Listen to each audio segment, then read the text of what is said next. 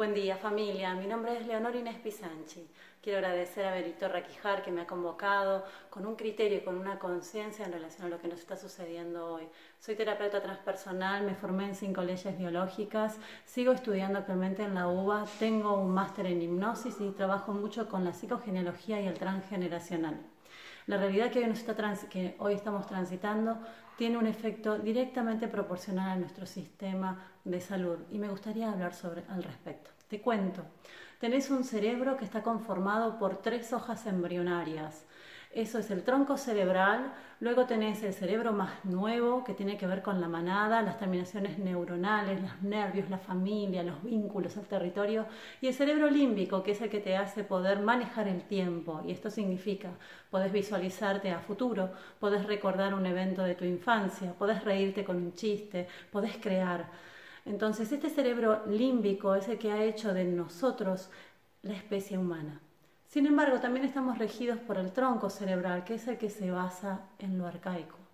Es un cerebro que está formado hace más de 500 millones de años y que ha ido evolucionando con los problemas que se nos han ido suscitando en nosotros en, en la evolución, en lo que se ha llamado filogénesis. El beneficio del problema, que quiere decir cuando yo tengo un problema, un área de mi cerebro va a intentar encontrar la solución a este problema y me va a permitir adaptarme a esta realidad. ¿Qué te quiero contar con esto? El tronco cerebral es el que necesita comer, reproducirse y respirar. No tiene sentido del humor. Este es el que hizo que nosotros almacenemos, como lo hacemos cuando nos dijeron cuarentena. Entonces ahí empezamos a guardar cosas, a comprar cosas, la alacena, a poner cosas en el freezer por las dudas, a abastecernos. Ese cerebro viejo no tiene la idea de si esto es malo o bueno, tiene que mantenerse vivo. Ese cerebro es el que no tiene sentido del humor y como tal, es el que va a hacer que vos hagas reacciones inesperadas, abruptas, atacar, salir corriendo o hacerte el muerto. Esto significa desmayarte como un propósito de supervivencia. El cerebro más nuevo es el que te hace mantenerte en manada, en familia, en los vínculos, en el territorio, la familia. Ese cerebro es el que hoy, en este momento, está lamentando la pérdida de contacto con alguien y que está queriendo que esto suceda rápido para poder volver a abrazar y conectar con la risa, la humorada, el olor. Ahora, el cerebro límbico es el que eh, comprende con conocimiento. Entonces, es muy importante comprender que para manejar la ansiedad necesitamos tener conocimiento. Yo solo puedo alojar una información, hospedar una información porque tengo espacio para ella. La palabra virus significa información. Yo solo puedo tener en mi sistema biológico la información que viene de afuera si estoy predispuesta a alojar. ¿Y qué puede hacer que yo me predisponga a alojar?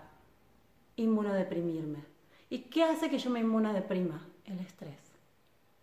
Y en estos momentos, ¿qué es lo que te estresa? Estar en el minuto a minuto con los medios, con las redes, con la información que no es verificada, que no sabemos cuál es la fuente, pero que nosotros estamos una y otra vez minando nuestro cerebro con múltiples imágenes. Tu cerebro no piensa en palabras, piensa en imágenes. Y tiene una respuesta hormonal a la imagen que recibe. Ya sea una película de terror, ya sea el noticiero, ya sea una película de amor, tu sistema lo que va a hacer es responder a ese estímulo externo. Por eso es muy importante en estos tiempos. No es que no te mantengas informado, es que manejes la dosis de información. En estos momentos es importante mantener la endorfina y la dopamina alta en la medida de lo que podemos. Y esto significa hacer lo que nos gusta en la medida de lo que nos permite esta realidad. El autoconocimiento se basa en conocer nuestras propias limitaciones y poder jugar dentro de esos límites.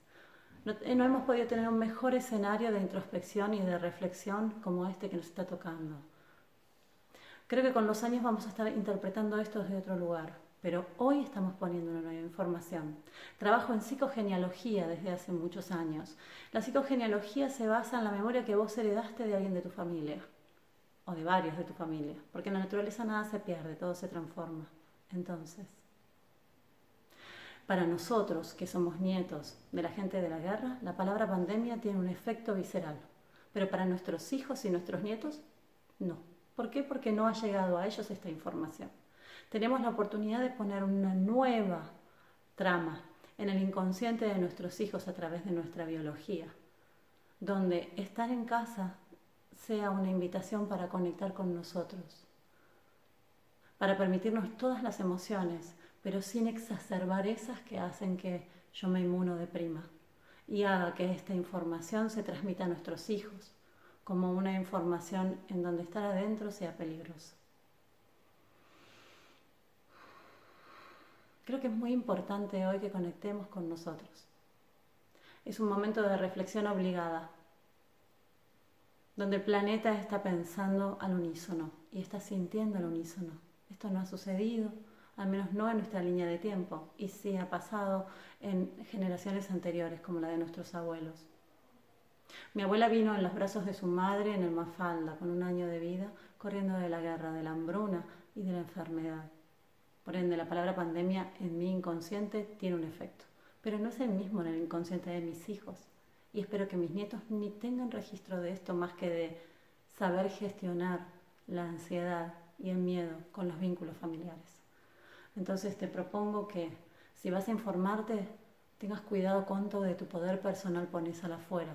Si no son verificables las fuentes de lo que a vos te llega como información, por favor no la transmitas.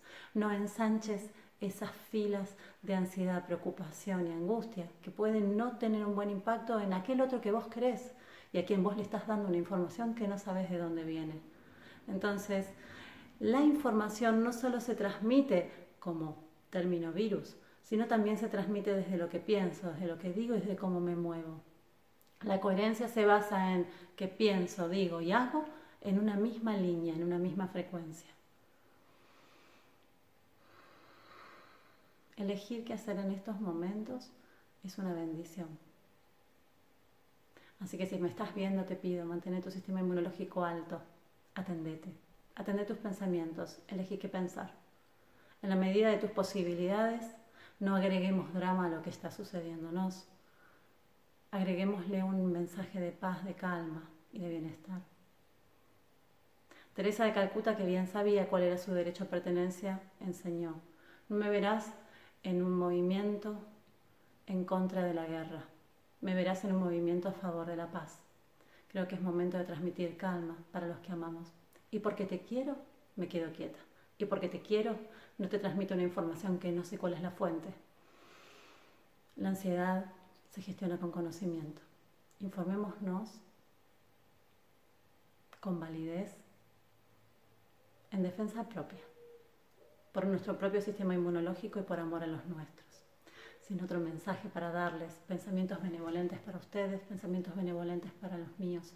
Les deseo que tengamos una buena cuarentena porque estamos justamente en la previa de la cuaresma.